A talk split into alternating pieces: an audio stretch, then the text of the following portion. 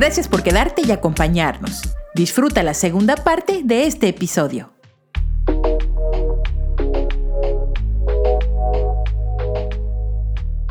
Y yo quiero eh, agregar como el otro lado de la moneda. Para mí, Territorio Cuerpa fue un sitio muy intimidante porque evidentemente vivo en un cuerpo gordo y hace rato que te escuchaba hablar y justamente lo que decías de, todo el proceso que estabas habitando antes de la pandemia. Yo recuerdo conocerte durante pandemia y fue en un momento muy fuerte para mí porque justamente tenía lesionado el pie y era en un taller de teatro justamente.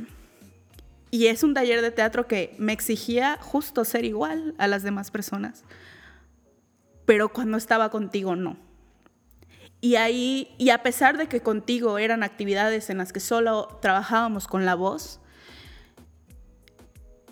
tú siempre buscabas que mi cuerpo estuviera cómodo en el espacio, cuando evidentemente otras personas no buscan eso. Entonces, escucho todo eso que estabas pasando y digo, pues es que yo también vivo eso y lo vivo todos los días y me encuentro con justo no poderme mover en transporte público, no poderme sentar en cualquier silla de cualquier sitio. Y para mí ir a ver Territorio Cuerpa fue imposible porque me dio mucho miedo ver todo lo que ibas a decir ahí. Y es súper doloroso porque justo pienso como en pues cuando hice mi examen para entrar a, la ISAI, que fue la ISAI, eh, pienso en que se me exigió ser igual que las demás personas, aunque era evidente que mi cuerpo era diferente. Que hubieron maestros que quedaron sorprendidos por las capacidades de mi cuerpo y que me lo dijeron verbalmente. Y que. Y pensar justo en que luego, años después, fui y me senté justo en la caja negra, en un lugar que ni siquiera existía cuando yo estuve en la, en la UNAI ahora. Y hablando justo de mi vivencia gorda y resistiendo junto a otra banda que también habita cuerpos gordos. Es, yo lo agradezco, agradezco muchísimo el trabajo que haces, pero para mí es muy intimidante todavía porque todos los días aún es pesado para mí vivirme en un cuerpo pesado. Entonces, creo que es un diálogo que es, es muy bonito tener, es muy gratificante tener, pero tiene que ser un diálogo constante para que vayamos, perdón por los perritos, porque para que vayamos perdiéndole el miedo a las personas gordas. Y justo creo que por eso es que no estábamos tantas personas gordas en, este panel o estando también en territorio cuerpa, porque todavía nos da miedo también afrontar como toda esta realidad, porque justo seguimos en el closet, porque hay días en donde quisiéramos no habitar ese cuerpo gordo.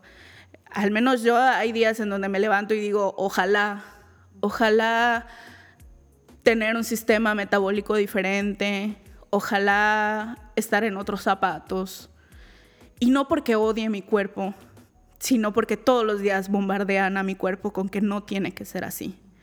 Entonces, también lo agradezco, Sof, pero sí es muy intimidante tu trabajo, es muy intimidante. Lo es, o sea, lo es para mí, ¿sabes? Lo es tanto para, hasta para mí. O sea, yo todavía, días antes de abrir las primeras activaciones, decía, no quiero, no, no quiero hacer esto, ¿por qué me estoy haciendo esto? No, como que eh, una semana antes me replanteé, dije, a ver qué pedo, a ver, aguanta, ¿por qué te estás haciendo esto? ¿No? Como diciéndome a mí, ¿por qué te vas a poner en este lugar tan vulnerable? ¿No? Con, como, ¿por qué y para qué? Pero yo creo que es importante atravesar la, la vulnerabilidad, sobre todo en un espacio creado para y por y desde alguien que, desea como el, cariño, el cuidado, la ternura, em, es complicado, porque te digo, hasta yo, o sea, yo todos los días que me paré ahí y me quité el overol y me encueré y dejé que todos vieran mi cuerpo desnudo, fue como el, lavarme la cabeza de pensar que no te importe, ¿no? Así, que no te importe las mil y ocho mil cosas que los demás vayan a pensar, decir, hacer cuando salgan de aquí, porque sé que va a pasar, ¿no? Porque sé que es así. Sé que toda la gente que me fue a ver no toda estará de acuerdo conmigo. Pero en, mi, en este caso, para mí el proceso importante era yo, ¿no? Mi proceso conmigo y mi deseo de reflejarme y compartirme con quienes quisieran y pudieran. Y creo que es algo como que se puede ir construyendo. O sea, también yo creo que nadie está obligado a, sino que es en medida de, de cómo nos sintamos, ¿no? recuerdo que había una actividad donde yo jugaba Yo Nunca Nunca con todos. Y es una actividad como que la verdad no me gusta y que no creo seguir haciendo, pero que la probé, ¿no? Que fue parte del, del, experimento. Y era, eh, yo iba diciendo yo nunca, nunca, prácticas gordodiantes, y les pedía a las personas que si lo habían hecho tocaran una parte de su cuerpo que no les gustara, y si no lo habían hecho tocaran una parte de su cuerpo que sí les gustara. Yo ponerte, poner a alguien a, a físicamente ir a los lugares que no les gustan de su cuerpo es duro y yo me di cuenta de que mucha gente no lo hacía, ¿no? Y claro, como por qué me voy a exponer, ¿no? Como por qué me voy a toquetear frente a otra gente. Pero había otro lugar donde era muy interesante el ver cómo es algo común, cómo es algo que no atraviesa el individuo, sino que atraviesa el colectivo, ¿no? Cómo son prácticas que no son mías, que no son yo, sino que vienen de un trasfondo familiar, cultural, histórico, que se van repitiendo, ¿no? O sea, cosas, yo en el yo nunca nunca preguntaba cosas como, yo nunca nunca he sumido la panza. Y es como, hasta la persona más flaca sume la panza. Em, pero creo que es necesario. O sea, creo que es necesario, creo que es importante y creo que así como seguro tú estabas cagada de miedo, yo sigo estando cagadísima de miedo, ¿no? Como preguntándome si quiero. O sea, muchos días me, me, pregunto, me pregunté, y yo creo que me seguiré preguntando si quiero ocupar ese lugar, ¿no? Porque muchos días también digo, ay, tal vez, igual y me olvido de todo y en flaco. y entonces, y me paso al otro bando y todo va a ser, y, y, ya, ¿no? Y no me tengo que preocupar, y no me tengo que esforzar, y no tengo que ponerme... A tal vez encontrar necesario que es una herramienta necesaria el mostrarte para que te miren, ¿no? El mostrarte para, pues eso, ¿no? Para, para ser evidente lo que sabemos que es evidente, pero el mundo se, la, se ha dispuesto a, a, querernos hacer sentir invisibles o más pequeños, pues. Y hablando como un poco de la activación de territorio cuerpa, como para mí era muy importante atravesar este camino, ¿no? Como este camino de la transmutación como buen escorpio. como decir, ¿no? De, denunciar el dolor, de denunciar el, el, sistema que existe y que ocurre y que somete. Y de intentar imaginar juntos algo distinto. ¿No? Como hay una parte donde yo hago un show de burlesque con la canción de Ni tú ni nadie, que es un cover que hace Moenia. Para mí eso era muy importante, ajá, porque yo así, obviamente hice un tributo, digámosle así, una oda a, la gorda que aparece en ese video de Moenia. Y yo dije, no, o sea, ¿qué tal si tu historia es distinta? ¿No? ¿Qué tal si este sueño que tiene la gorda no es esto que pasa en el video, que quien no lo ha visto lo puede ver y checar que, de lo que habla? ¿qué tal si la gorda es feliz siendo gorda? ¿No? Y no está mal. O sea, y no es como todo lo que la demás gente puede decir acerca de aceptar mi cuerpo. ¿Y qué tal si la gorda se celebra? Y no solo eso, sino que ocupa el espacio, ocupa la mirada y ocupa el deseo de toda una multitud que está ahí. Y que fue increíble porque yo en mis sueños más horrendos imaginaba cómo me gritaban cosas horribles y me abuchaban y me odiaban y me despreciaban. Y cuando llegué a ese punto, nada de eso pasó. ¿No? Y lo que ocurrió fue gente muy enardecida, muy contenta, así muy impactada de, de ver cómo movía las pezoneras. Belleza, ¿eh? Una, una ma- un maestre en mover pezón. Ajá. Sí, tipo ventilador, nos voló la peluca. O sea, con, con- con mis tetotas de gorda, ¿no? Y después de eso, pasar, yo spoilando todo, no importa. Y, de- yo des- y después de eso, pasar al, al- al acto de compartir la comida y de compartir el pastel. Em, yo hacía un pastel mientras hablaba acerca de mi infancia y de la comida con mi familia. Y mi último acto, mi último momento con la gente era invitar a alguien, a quien quisiera, a morder el pastel junto conmigo. Y hoy también estaba cagada de miedo, porque yo dije, ¿y si no quieren? O sea, y si no quieren, porque si les da miedo, y si se exponen demasiado al pasar al frente, y si no, y si se o sea, y si dicen qué pedo con la gorda, con el pastel, no, no estás queriendo defendernos, ¿por qué nos pones por, por- por qué, por qué otra vez nos pones en, en el cliché, ¿no? Del gordo que quiere comer mucho. Pero yo dije, a mí me mama el pastel. O sea, y a mí me mama el pastel. Y, y claro que he tenido el deseo de ver un pastel y tragármelo a mordidas. Aún lo hice, lo hice para el video que propuse y no me gustó. Pero aparte era un pastel muy malo, entonces tiene que ver con eso. Y no me gustó. Pero dije, ¿qué tal esta fantasía? ¿No? ¿Qué tal así este sueño? Aparte, no solo, no solo del comer mucho, no es eso, sino del comer sin culpa. No se trata del comer mucho, sino del comer sin culpa, del comer con gusto, del comer con celebración, del comer con amor, ¿no? Del comerme un pastel que una amiga mía que me ama mucho horneó para este momento y que yo con todo mi amor preparé para compartirlo con todos, pero en específico compartirlo con quien tenga ese deseo junto conmigo. Y también como el yo abrir ese espacio para que eso ocurra. ¿no? Como el decir, tenemos esta oportunidad, así, nos armamos todo este pedo, tenemos este foro, tenemos esta luz, tenemos esta mesa para cumplir esto. ¿Quién jala? Y para mí fue muy bonito que los cuatro días alguien quisiera pasar. Y que en los cuatro días, casi, quien quiso pasar fue una persona gorda. Así, en la primera activación estuvo eh, una compa gorda que se llama... ¿Cómo es? Honey Bee. Ajá, abejita. Y, y luego vi las fotos y dije, wow, porque ahorita yo soy pelone y abejita igual está pelone. Y entonces veo una foto donde estamos dos gordes pelones mordiendo el pastel y abrazándonos.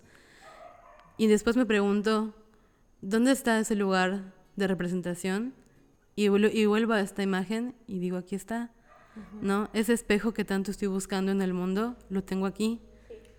Y, y para mí fue como muy increíble que eso ocurriera, porque no sabía si iba a pasar o no, ¿no? Como en esas cosas me aventé de una forma en la cual estaba proponiendo y estaba confiando y estaba cagadísima de miedo y no sabía si iban a querer jugar conmigo o no. Y pienso que todo el camino que recorrimos juntos hace posible que ese momento ocurra. Sí, claro. Sí, bueno, yo estoy aquí. Chille que te chille. Digo porque, bueno, estoy, estoy escuchando, ¿no? Y, y concuerdo también con cosas que, o sea, con lo que planteaste, Gigi, de mm, lo confrontante que, que llega a ser, eh, pues, el performance, ¿no? La obra.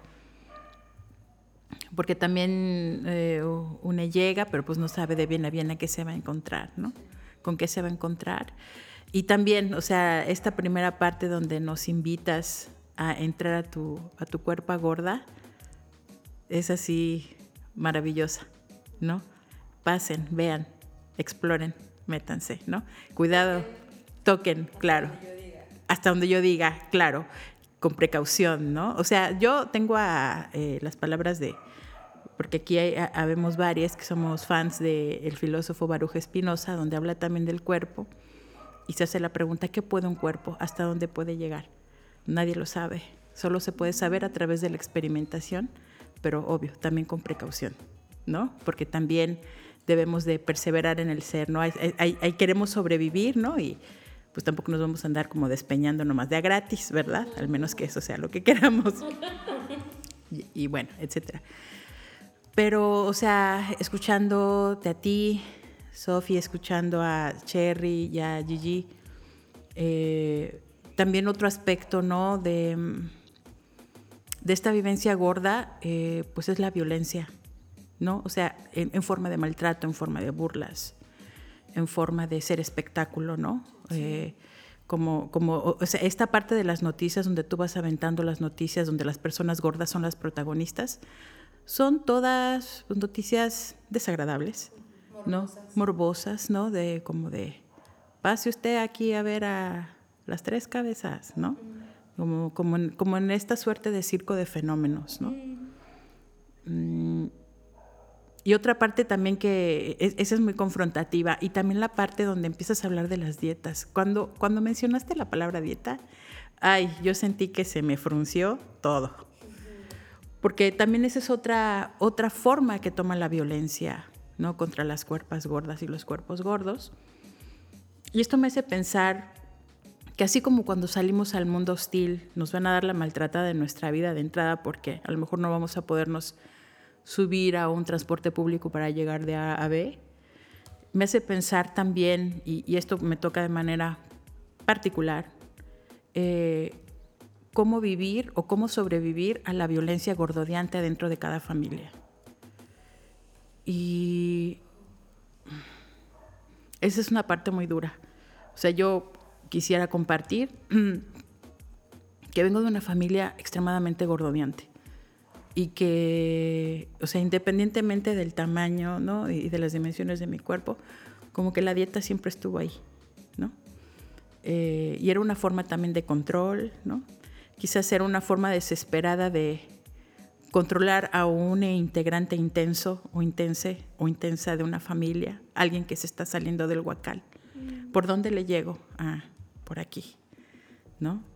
Eh, también disfrazada de este discurso pues de la salubridad, ¿no? En lo más saludable para ti. También porque vengo de un ambiente donde, donde, hay médicos y enfermeras, ¿no? Entonces por ahí te agarran por ahí te agarran. Y, y, es, y, además se queda siempre como este, como este asunto pendiente en tu vida, donde además tu peso se vuelve un asunto de eh, importancia y incumbencia familiar y pública, donde se te sienta también en el banquillo de los acusados a hablar y, cuestionarte por qué no has hecho dieta, donde además también hay un escrutinio intenso, constante, ¿no? Eh, por ejemplo, en esta, hablando también de esta fuga, o sea, porque tú has hecho expresa la fuga que hiciste, la, la, fuga que hiciste de la, de este ser mujer cis, ¿no? Y me hace pensar en, en, en, la máxima de Simón de Beauvoir, ¿no? Una mujer no nace, se hace. Eso que, no, eso que en algún momento nos construyó como mujeres, implica también estas, como, estas represalias y este castigo por no seguir la norma, por no ser la mujer que deberías de ser, ¿no? Y ahí entra también la violencia contra los cuerpos gordos, ¿no? Y no hay nada peor que recordar la mirada de reprobación y de asco que te dan cuando no estás cumpliendo, ¿no? Y, muchas personas tenemos fobia de que nos vean sin ropa. ¿no? Entonces, mirar, por ejemplo, a Gigi como fuga de todo esto, ¿no? Haciendo un fabuloso sex siren, oyéndote a ver Sofía en territorio cuerpo, donde te desnudas en cuerpo y alma, ¿no? También Cherry, que también cuando se pone ahí en el... se, y hace un sex siren y sabes que se lleva el premio. Etcétera, etcétera, etcétera, ¿no? O sea, cómo vamos encontrando estos lugares de fuga, cómo vamos eh, también mm, de algún modo, no sé, es que no me gusta la palabra superación ni sanación, pero cómo vamos... Reclamando. Ajá, exacto, o sea, reclamando para nosotros el erotismo, ¿no? La belleza que tan negada se nos da, ¿no? Porque un cuerpo gordo no es un cuerpo bello, ¿no? Eh, y porque además delgadez se equipara con belleza, se equipara con salud, se equipara con éxito, se equipara con etcétera, etcétera, etcétera, ¿no? ¿No? Y por ejemplo, una cosa que, o sea, como, como, ustedes también han dicho, ¿no? O sea, hay días que me levanto y digo, ah, voy a ir al doctor y le voy a decir, oígame, enfláqueme, ¿no? Este, y ahorita que está muy de moda esa cosa que se llama Ozempic, ¿no? Que al parecer es, todo el mundo está usando en el mundo de la farándula, porque ni siquiera, o sea, hasta la más flaca quiere estar flaca, ¿no? es como la blanquitud, ¿no? También, es como la blanquitud, hasta los blancos quieren ser más blancos cada vez, ¿no? Es una zanahoria. El cabello. Todo, ¿no? Siempre se puede ser más blanco, siempre se puede ser más flaco, ¿no? Eh, y digo yo, o sea, a pesar de que soy una persona que está muy satisfecha con su vida y con las cosas que tiene, a veces siento que lo único que me falta es ser delgada o delgade, ¿no? Pero bueno, solo quería desahogarme, gracias. No, está bien, Charona. Eh, o sea, yo, yo también me voy a desahogar. Ah. No, pero creo que también estaba pensando en lo que decías, Charona, ¿no? De, de reclamar, ¿no? Estos espacios de, de disfrute, de la belleza, del goce, del erotismo, ¿no? Eh, de la dignidad, ¿no? La dignidad de vivir. Eh, pensaba por una experiencia muy cercana en abril, eh, muy cercana en abril, no, pero la verdad sí se siente muy cercana. Pensaba en que inclusive también es reclamar los procesos de duelo también, o las decisiones de fugarnos de ciertos espacios, ¿no? Porque siempre pareciera que es siempre pareciera que es, ah, eh, es que te tomas las cosas personal, es que como es por tu salud tienes que... Ajá, eh, ajá, exactamente, ¿no? O sea, estás bien exagerando, estás exagerando, ¿no? Este, ay, ya, supéralo, ¿no? Si siempre sabes que la banda es así, ¿no? Pensando en múltiples espacios, pero convocando este espacio que, que hablas de la familia, ¿no?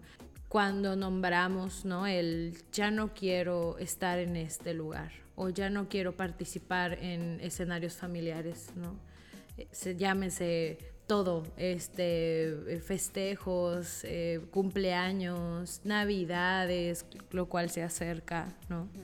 Em, toda esta, esta, estos discursos son, ay, es que por qué, es que somos familia, es que te, es que te queremos, es que todo te lo decimos desde el cariño, ¿no? Em, una de las cosas que a mí me experimenté este año tiene que ver con el fallecimiento de un tío.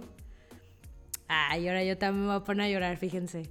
El, el, fallecimiento de un tío em, que pues en toda la familia pues, fue muy querido, ¿no? Es muy querido todavía, porque pues el amor está ahí, ¿no? Y que em, eh, bueno, yo también eh, me he acercado al teatro de otros lugares, desde otros, de otras formas, más que nada como en el teatro musical. Y él era el director de la escuela donde yo estudié y él era eh, el productor de la compañía en la que yo estuve de teatro musical. Y a pesar de que obviamente cosas preciosas aprendí y, y amores profundos por el teatro musical y esas grandes disciplinas que necesitas para evitar el escenario cuando eres artista pues, de teatro musical, eh, él fue uno de los principales representantes de los comentarios gordofóbicos, gordodiantes, sobre cómo yo debería de estar habitando el escenario, ¿no? Y recuerdo que en una de las ocasiones donde y estábamos por hacer eh, mi musical favorito, que es Rent, em, yo audicionando, eh, él me dijo, puedes, o sea, eres súper chide, este, obviamente mal generizándome, ¿no? Pero eres súper chide, pero no... Pero tienes que bajarme 10 kilos, ¿no? Para, para poder hacer este, este personaje. Y yo recuerdo que lo primero que sentí fue, por supuesto que sí, en este instante. Y me fui a una nutrióloga que, que, que, no sé por qué no me frenó, no sé por qué no me dijo, no, no te vamos a hacer bajar 10 kilos y recuerdo así toda la dieta y las medidas con su palma diciéndome que de ese tamaño tiene que ser la pechuga. No, una cosa que no voy a así a hablar específicamente, pero yo bajé 15 kilos en un mes. yo no sé qué médico te puede decir a la cara y sostener de manera firme que eso es sano. Yo no sé qué médico puede hacer eso y hay, y hay muchos, ¿no? Pero el caso es que yo hice eso, ¿no? Yo bajé de peso un chingo eh, y, tuve el, y tuve el papel, ¿no? Pero el mensaje claro justamente fue, no importa que seas un ñoñe, de, teatro musical, que te sepas el musical de pe a pa, que te sepas todas las líneas musicales de todos los personajes y que tú puedas, y que, bueno, yo era, o sea, en muchas ocasiones, la mano derecha de quien montaba el musical, pues, o sea, de, musicalmente hablando, vocalmente hablando. O sea, la persona más comprometida. Ajá, la verdad, porque me encantaba ese musical, ¿no? Y, y porque soy un pinche ñoñe, la neta, me fascina ese rollo, ¿no? O sea, no importa eso, el peso es tu peso, ¿no? O sea, para tú tener ese espacio que las otras compañeras, habían compañeras delgaditas, flacas, que no tenían ese nivel de compromiso y tampoco tenían muchas bases vocales, no importa, tuvieron el, protagónico porque ellas sí se veían estéticamente aceptables y bonitas para tener esos personajes, ¿no? Pero bueno, esos dolores pasaron. Y yo recuerdo de cuando falleció mi tío. Bueno, eso, eso a mí me hizo alejarme muchísimo y fui perseguida por toda mi familia preguntándose por qué yo ya no quería a mi tío. Y, y, pues bueno, o sea, no es que no lo quisiese, ¿no? Simplemente es que era, su, su presencia me era muy conflictiva, porque es como yo le podía expresar cariño a alguien que me generó mucho dolor y mucha desesperanza y una gran negación de que mi corporalidad, solo por mi corporalidad, yo ya no podía tener ese espacio, ¿no? o, mirar otras, otras virtudes tal vez, ¿no? El caso es que cuando fallece mi tío, yo recuerdo que sentí algo súper raro. Y por eso lo traigo, ¿no? Porque también es una manera de reclamar la manera en la que necesitamos entender y habitar procesos así de disfrute, pero también como los de duelo, ¿no? Yo no pude, yo no pude eh, expresar todo lo que yo necesitaba expresar de saber que él había fallecido, ¿no? Porque yo sabía que no iba a ser bienvenido, pues. Yo vi en todas las redes sociales un montón de amor hacia él, que yo no puedo decir que no lo era, por supuesto que sí, yo puedo mirar lo, redondo, de una persona, ¿no? Pero yo miraba el amor y la representación que él tuvo para, y para mí era como, verga, lo, lo único que tengo yo que decir es como odio que, que hayas muerto porque ni siquiera tuviste la iniciativa de querer acercarte y preguntarme qué pasó, qué pasó, por qué te alejaste, ¿no? Y yo poder decirte, tío, me lastimaste muchísimo, ¿no? Y entonces yo tenía mucho coraje, yo tenía mucho enojo. Y creo que, que, creo que hasta la fecha no, no puedo, no me atrevo a decírselo a mi familia porque siento que va a ser esta persecución de, pero es que él siempre lo hizo desde el cariño, ¿no? Y es, puede él habérmelo dicho por cualquier cosa, pero eso que hizo para mí fue uno de los principales momentos en donde se me agrietó el alma, además de toda la violencia que también vivía en la familia, precisamente por su gordofobia. Pero que bueno, o sea, cuando pensaba en Charona, eh, está diciendo esto, ¿no? De reclamar, también es que también vivimos el duelo desde otros lugares y que es así de complejo, ¿no?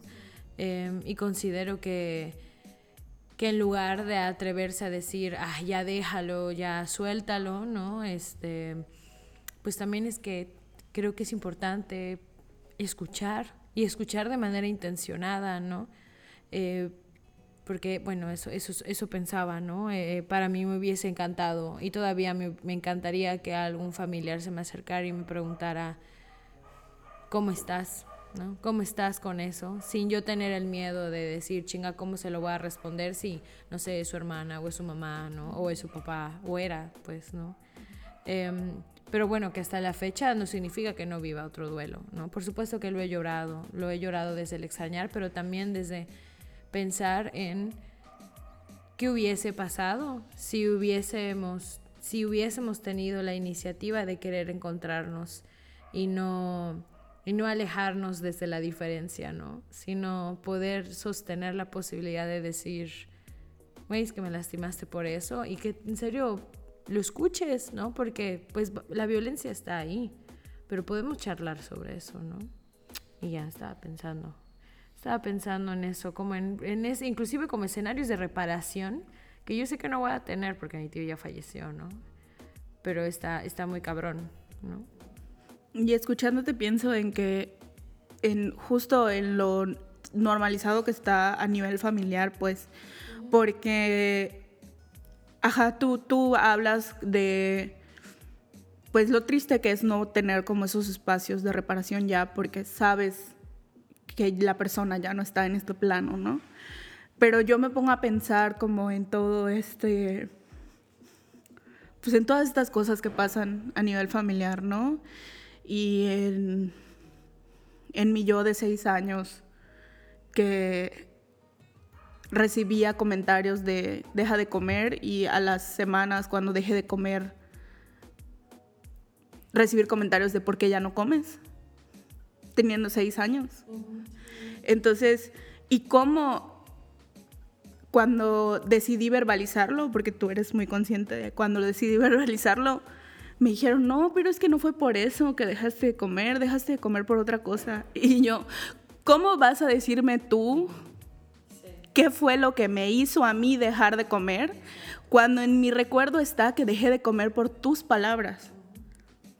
Por, exacto, yo dejé de comer por las palabras de primas, tías, abuela, y vienes y me dices que no fue por eso. Y es como, y, y, y justo es decir, no importa que lo diga, porque no va a haber esa reparación, porque para ti no fue eso. O porque no piensan que esto es válido. Es válido decir, güey, me destrozaste el alma, me impactaste de esta forma, tengo este dolor y este dolor me lleva a un coraje y ese dolor me lleva a seguirlo recordando aunque haya pasado muchos años. O sea, no piensan que es válido porque en el nombre de la familia todo se vale, pues, ¿no? En, en el nombre del amor familiar todo es válido, todo es permisivo. Y es que les puedo amar mucho y quiero volver a verles y me encantaría tener esos vínculos que tenía antes de alejarme.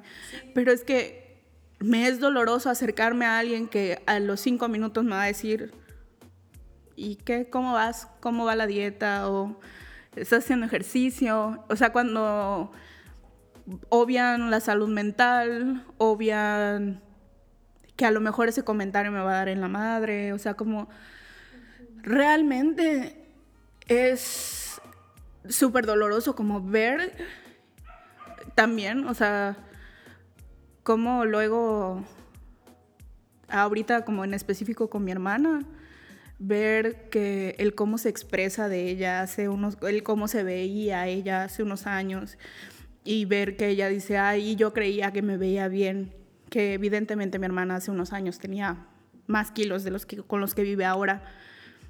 Y ver cómo se flagela con la comida y las porciones con las que vive y, y digo, es impactante porque luego veo a mi sobrina, la más chica de 10 años y,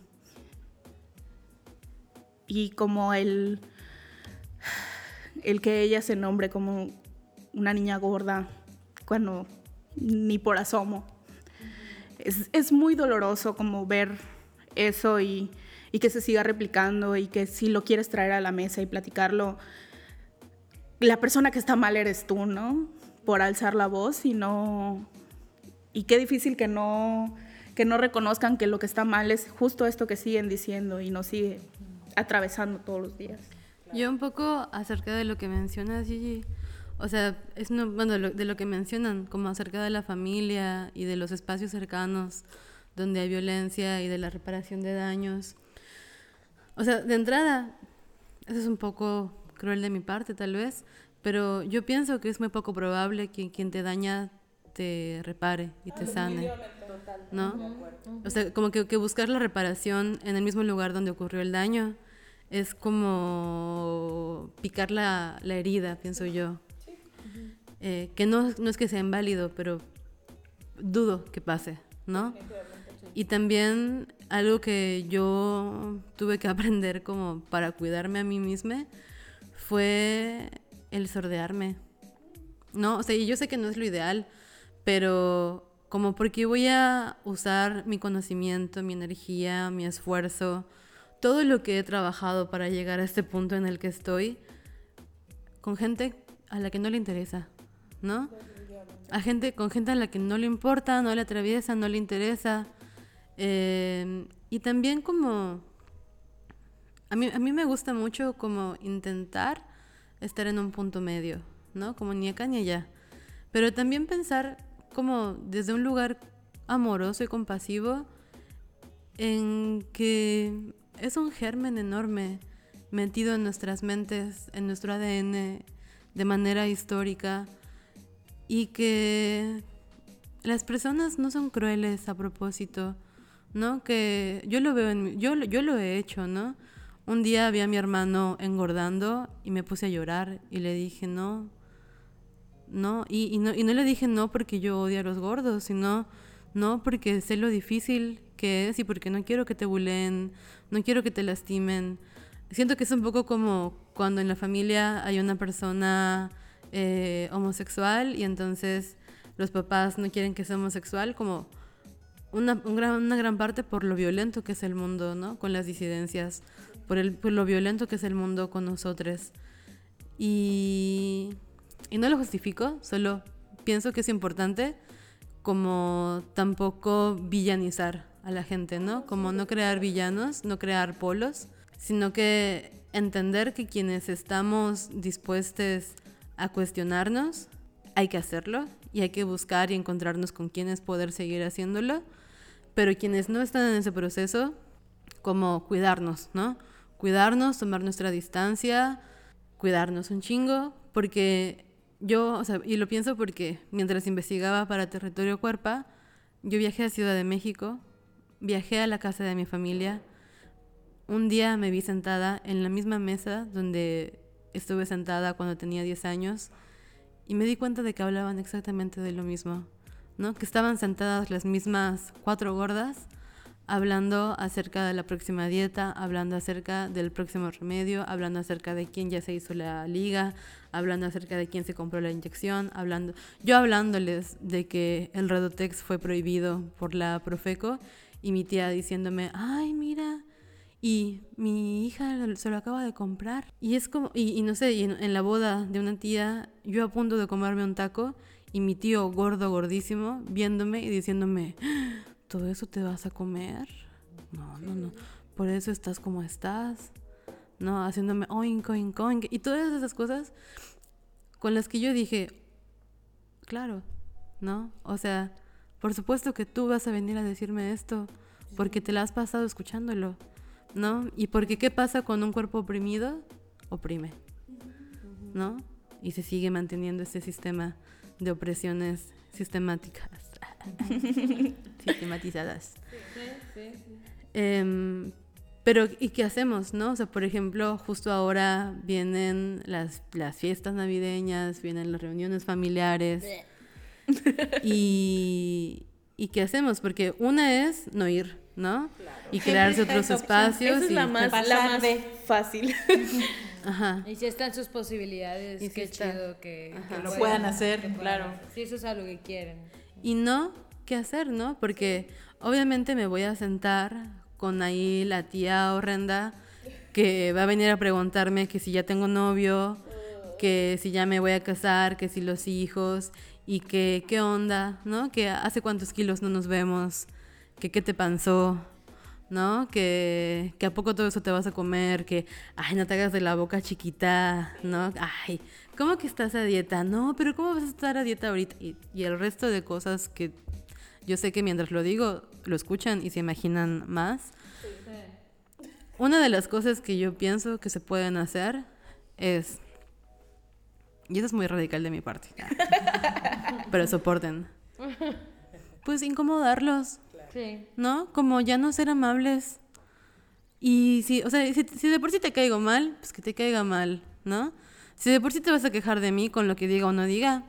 Pues más razones. Pues, ajá, pues date, ¿no? Y entonces, si está esa tía que te dice, todo eso te vas a comer, sí, quieres, ¿no? Como buscar pues sí de una, de una manera, como, de una manera que yo diría elegante, un tanto pasivo-agresiva en realidad, pero elegante. El guante blanco que le dicen. El guante blanco que le dicen, cómo voltearles eh, la situación y cómo hacer y también a lo mejor buscar entre las personas que están ahí gente un poco más amable, como de que apoyen, ¿no? O sea, de decir, no me gusta que hables de esto, no me interesa, no quiero, ¿qué te importa? ¿Tú te lo vas a comer? ¿No? O sea, como estas respuestas cortas que impiden que la persona continúe. Y que lo importante para mí es, quien se sienta incómodo, no voy a ser yo. Sí. y ya. No, sí, no. No, nada más como que quería como, con, con lo que decías de, de hacer sentir incómoda a la persona que ejerce y dice este tipo de discriminación, este tipo de violencia, ¿no? Me parece muy importante porque si no, luego cuando no hay freno, o sea, es como, ah, sí, sigo, sigo, sigo, sigo, y entonces quien está soportando, el quien, quien está como en ansia, quien tiene la crisis y se mete al baño a llorar, y quien se mete a enviarle mensajito a sus compas de, güey, esto está la madre, por favor, ya ven por mí, o invéntame una excusa, o ya no puedo más. Somos nosotros, pues, ¿no? Pero eso no lo ven. O no sé si lo ven y nada más no les importa, o en serio no lo ven. Porque aunque entiendo que, que, que no, la, la bandita no es no, no es villana porque no existen exactamente los polos. Pero también yo creo que hay bandita que neta no le interesa, pues, ¿no? No le interesa mirar el impacto de, de, de las cosas que dice, ¿no? Porque en serio piensan que están haciéndolo desde cariño, desde la importancia, pero también porque se ponen en esa silla de superioridad moral bien cabrona. Claro que requiere de un esfuerzo muy grande de quienes habitamos los espacios eh, familiares, independientemente de las fechas, pero a propósito de las fiestas, eh, requiere, claro que requiere de un esfuerzo muy grande de saber, ok, voy a ir y voy a ir con esta actitud. Y claro, y me pregunto si ellos son los quienes se tienen que preparar así. No, obviamente no, o sea, o tal vez en algunas otras cosas sí, pero creo que también esto es solo cuando eso es parte de lo que sabemos que podemos dar, ¿no? Que es parte de, como tú decías, esto es como muy radical, cuando ya habité otras experiencias, otras formas de defenderme, de sordearme, de, de, intentar evadir, de intentar no ir a los espacios y entonces decido ir, sí, yo sé, esto solo yo lo puedo decidir si, si, si puedo ser capaz de esto, ¿no? Si esto me quiero aventar, porque obviamente sabemos que en una cuestión de situaciones es importante autopreservarse, pues, ¿no? Al fin y al cabo pues el cuidado es una de las grandes, eh, grandes espacios de, de, centro, ¿no? De convocarnos al fin y al cabo, ¿no? Pienso. Y también pienso, es que esto tiene mucho de dónde cortar, pues. Y, y pienso en, en,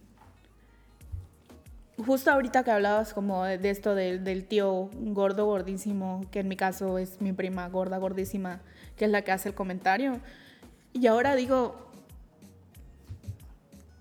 ¿Qué tuviste que vivir tú para hoy decirme esto? ¿Cómo para ti es más fácil hacer el comentario que intentar verme o verte en mí? ¿Y por, qué es más sencillo eso que hacer como, pues esta chamba de, pues ya no quiero seguir lastimando a alguien como me lastimaron, ¿no?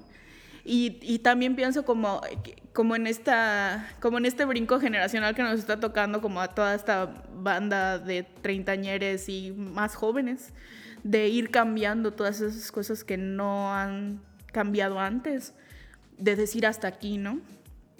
Porque ya no queremos seguir replicando estos mensajes de odio, ya no queremos seguir replicando pues estas cosas que nos han enseñado violencia. Esta violencia reculera.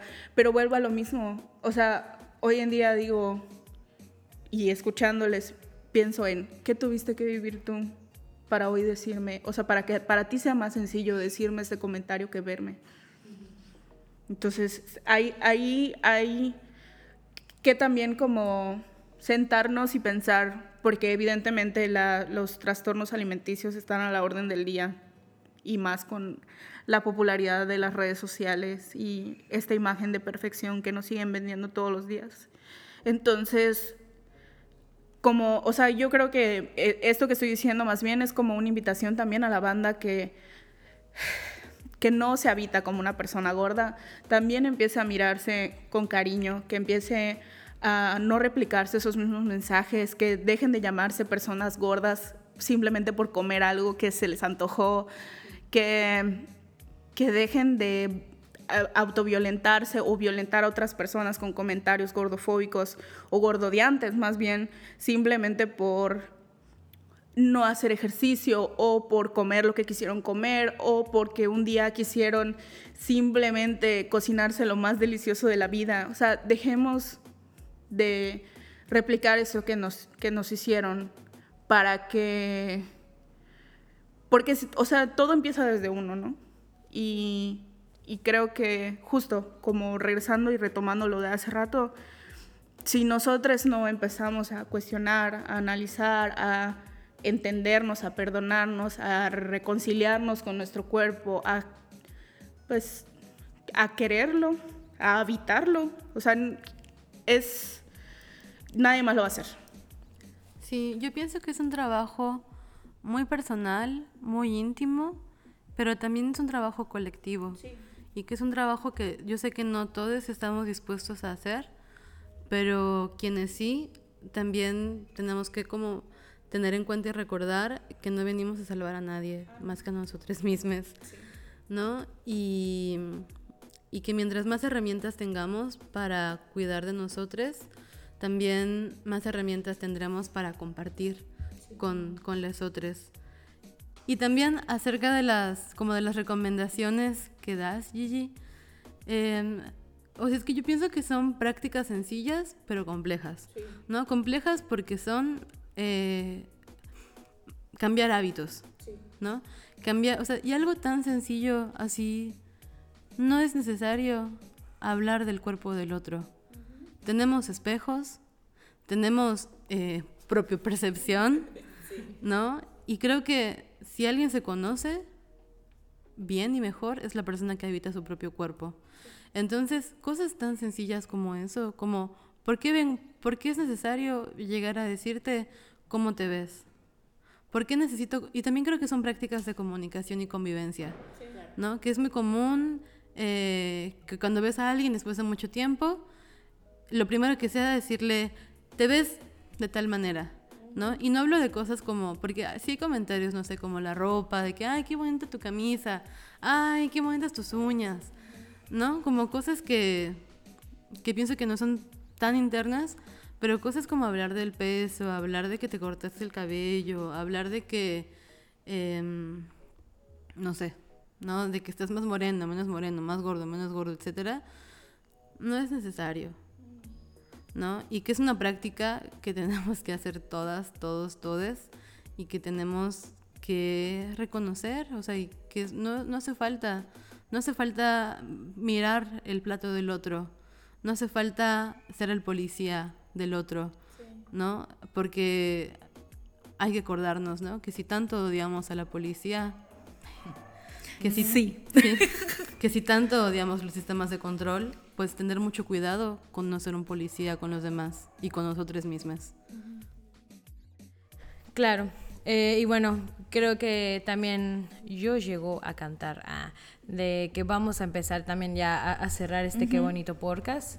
Em, pero antes de cerrar, ah, este, otra hora. otra hora. Ah, no, o sea, también pensaba en cosas que me parecen valiosas. O sea, creo que lo que están diciendo es muy, muy importante, ¿no? Recordarnos que son eh, situaciones que, o invitaciones que parecieran muy sencillas, pero son complejas, aunque sean como de acciones que van de nuestra cotidianeidad, ¿no? También recordar que si bien el trabajo es personal, lo que dices, Sofi, el acompañamiento e, es colectivo, podemos convocarnos, ¿no? Entonces, pienso que, que en estas y otras fechas, bandita gorda, güey, acérquense a su compa gorde, gorda, gordo que tienen cerca, aunque esa persona no tenga un proceso así de deconstrucción. Yo creo que también es importante empezar a, a platicar sobre sobre, oye, ¿y a ti no te molesta? Y si la persona te dice no, ah, pues chido, no pasa nada, igual y, me voy a otro, o igual y platico con otra persona, ¿no? Eh, pero en algún momento también vamos a encontrar a otra persona que diga, sí, es súper cansado, ¿no? O aquí estamos, ¿no? Entonces yo considero que a la red de apoyo, ¿no? Mm, siempre, siempre tenerla cerca, a esa red que nos ayuda a construirnos, esa red que nos ayuda a sostenernos, no solo hacerlo entre nosotros de manera individual, que yo creo y yo sé que lo sabemos hacer muy bien porque nuestra experiencia y nuestra vida está. Porque aquí estamos. Porque aquí estamos, exactamente. Eh, sino también como atrevernos a, a, a hacerlo colectivamente, ¿no? Porque el amor propio no nos viene a salvar, el amor propio no es suficiente y aunque yo pueda empezar con un rollo de aceptarme, eso no va a ser suficiente porque el mundo de allá afuera está eh, encamado en un sistema gordodiante. Entonces esto no acaba, pero no significa que nosotros no seamos dóciles, pues también podemos ser fieras. Con el tiempo y citando a Meshite en Devenir Mosca Verde, em, recordarnos que los procesos son como necesitemos, cual caracol que se enrosca en, el, en, su casa para poder entender cosas y cual termita que desde lo colectivo crea cosas monumentales y pesadas de destruir, pues, ¿no? Entonces, considero que, que es a nuestro ritmo, a nuestro tiempo, pero no nos citamos soles, güey. Estamos aquí, estamos aquí presente, desbordando. Y bueno, compañeros, es momento de, cerrar. Este, mm, muchísimas gracias por todo. Yo creo que ya soltamos varias recomendaciones. Em, y bueno, este fue nuestro séptimo capítulo. Muchísimas gracias por escucharnos, día, noche, tarde, donde estemos, por pausarlo, por volverlo a reproducir.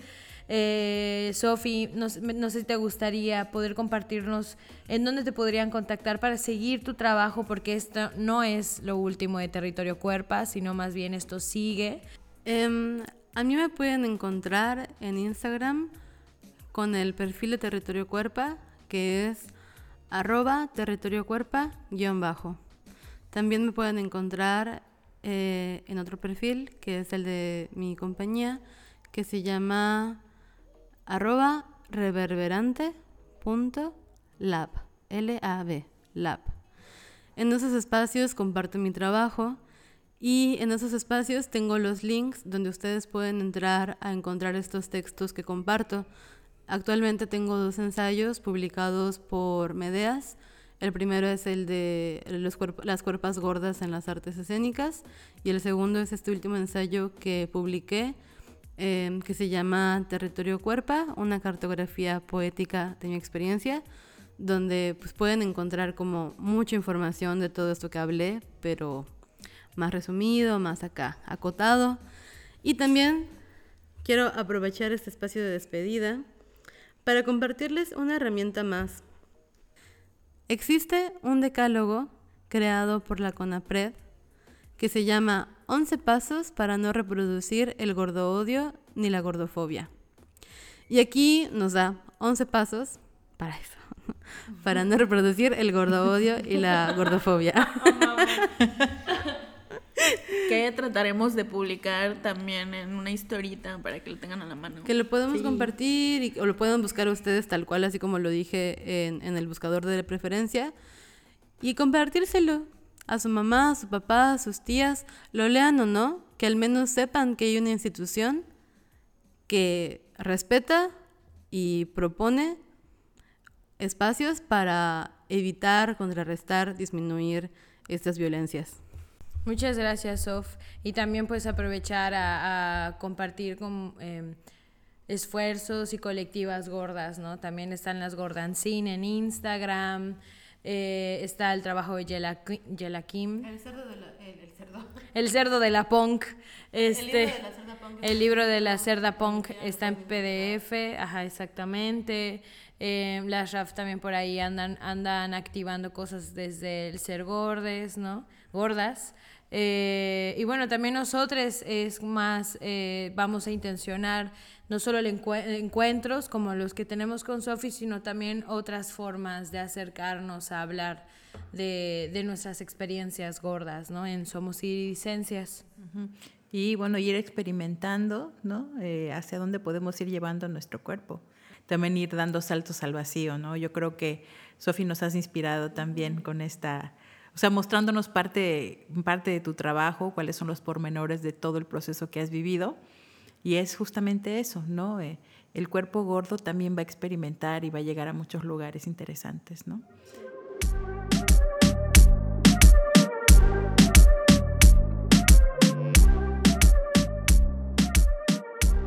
Y bueno, muchísimas gracias por escuchar este nuestro séptimo capítulo, el cierre de nuestra temporada en su querido y delicioso podcast Somos Iridicencias. Ya ustedes saben nuestras redes sociales para checar Em, todo lo que hemos estado haciendo. Ya estamos compartiendo todo lo que pasó en ciclo de encuentros cuerpos contra corriente. Em, y bueno, ahí vamos a seguirle dando lata, siendo esa piedra en el zapato, siendo esa gordura rica que rebosa. Aquí estamos. Muchísimas gracias a todos quienes hacen posible que sigamos aquí. Así es, buscándole chichis a las culebras y buscándole ruido al chicharrón, como ven. Y bueno, solamente queremos recordarles que lo insólito está en los charcos, en los bichos y en el cielo. Y les deseamos que sobrevivan a estas fechas navideñas y pues también las de fin de año, ¿no? Porque se ponen rudas, pero nuestros mejores deseos van para ustedes. Muchos besos y nos vemos en 2024. Besitas en sus nalgas. ¡Feliz Navidad! Esto fue Somos Iridescencias un podcast insólito, inspirador e irresistible de Bandita Queer para Bandita Queer. Hasta nuestro próximo encuentro.